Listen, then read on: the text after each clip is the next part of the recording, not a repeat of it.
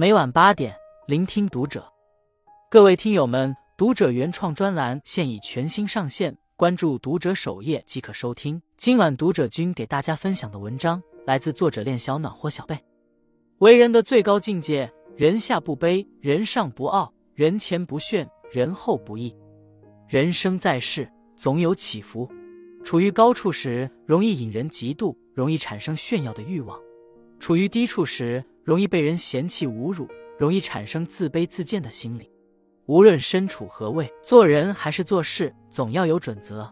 人下不卑，人上不傲，人前不炫，人后不义。只有这样，才能笃行致远。一人下不卑。有句话说得好：“比人好，要把别人当人看；不如人，要把自己当人看。”只有尊重自己，才能得到别人的尊重。大将军狄青年轻的时候家境贫寒，曾因为与乡邻发生冲突，被判刺字发配。当时在脸上刺过字的人被认为是低人一等。在屈辱中，狄青没有自轻自贱、自甘堕落，而是努力学习兵法，在战场上英勇无畏。凭借着敢打敢拼的劲头，狄青在与西夏军的交锋中二十多次击退敌军，立下赫赫战功。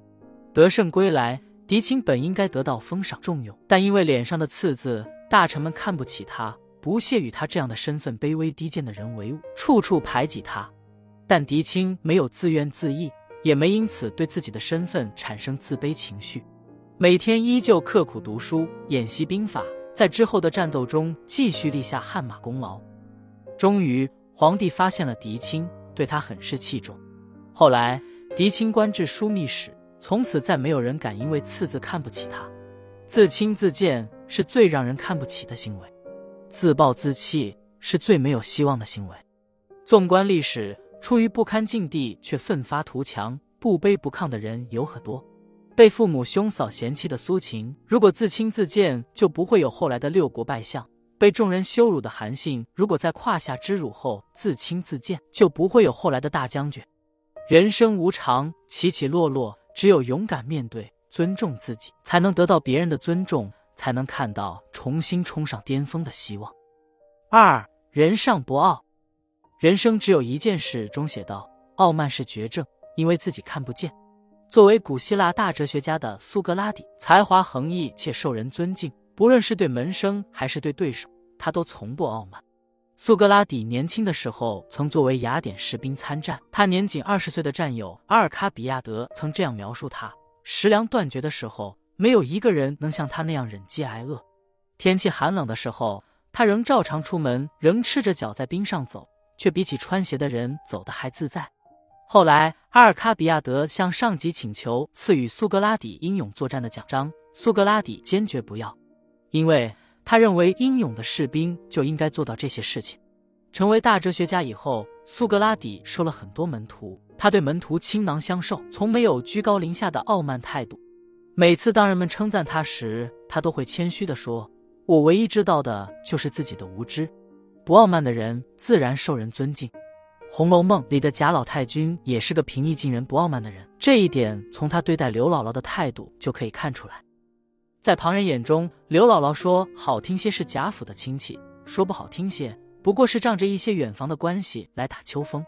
但贾老太君却让人准备了讲究的家宴酒席，还让刘姥姥在大观园留宿。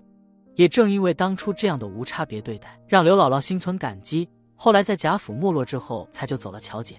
莎士比亚说：“一个骄傲的人，结果总是在骄傲里毁灭了自己。”严以律己，谦卑待人。放下心中的傲慢，才能走得更远，收获人际交往中真实可靠的情感。三人前不炫，生活中喜欢炫耀的人比比皆是。在电视剧《爱的妇产科》中，有个爱炫耀的女生郑柔柔，她虚荣心很强，总喜欢买各种各样的名牌。但她家里并不富裕，没有钱买名牌，她就到黑市上卖卵子换钱。没过多久，她的身体就出现了异常。因为在黑市取卵感染，随时可能有生命危险。然而，他想的却是先治好病，好了才能在取卵卖钱买名牌，以此来满足自己的虚荣心。他不知道人的生命何其宝贵，这种消耗健康和生命去满足虚荣心、换取外表光鲜的行为，得不偿失。人生是讲究能量守恒的，人前炫耀太过，总会以另一种方式栽跟头。阿德勒说，炫耀的本质就是自卑。那些把炫耀当成就的人，骨子里都是自卑、没有底气的。不炫耀，不仅是一种生活态度，也是一种对自我内涵的修炼。四人后不易，生活中总有很多人喜欢在背后评论他人，但背后与人是非是低自尊的表现。因为你在背后说别人的时候，也避免不了背后被别人说。俗话说：“您在人前骂人，不在人后说人。”东汉名将马援有两个侄子，叫马延和马敦。这兄弟二人最喜欢在背后议论别人，因为爱议论别人，他们结交了许多举止轻浮的子弟。有一次，马援带兵南征交趾，怕两个侄子爱与人非，惹出祸事，便专程写信告诫他们。希望你们以后再听到别人有过失，不要急着议论，要像听到自己父母的名字一样，耳朵能进，但嘴巴不可以说。议论别人的长短，胡乱评论礼法，都是错误的行为，也是我最不喜欢的行为。之所以要专程写信提醒你们，就是希望你们不要再犯，避免祸从口出。兄弟两人见信，果然收敛了许多。古语云：“静坐常思己过，闲谈莫论人非。”正因为马原明白背后议论他人的害处，才专程写信告诫侄子们，让他们远离祸患。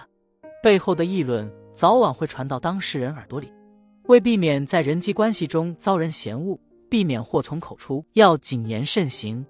成大事者往往要注意积蓄力量，修炼己身。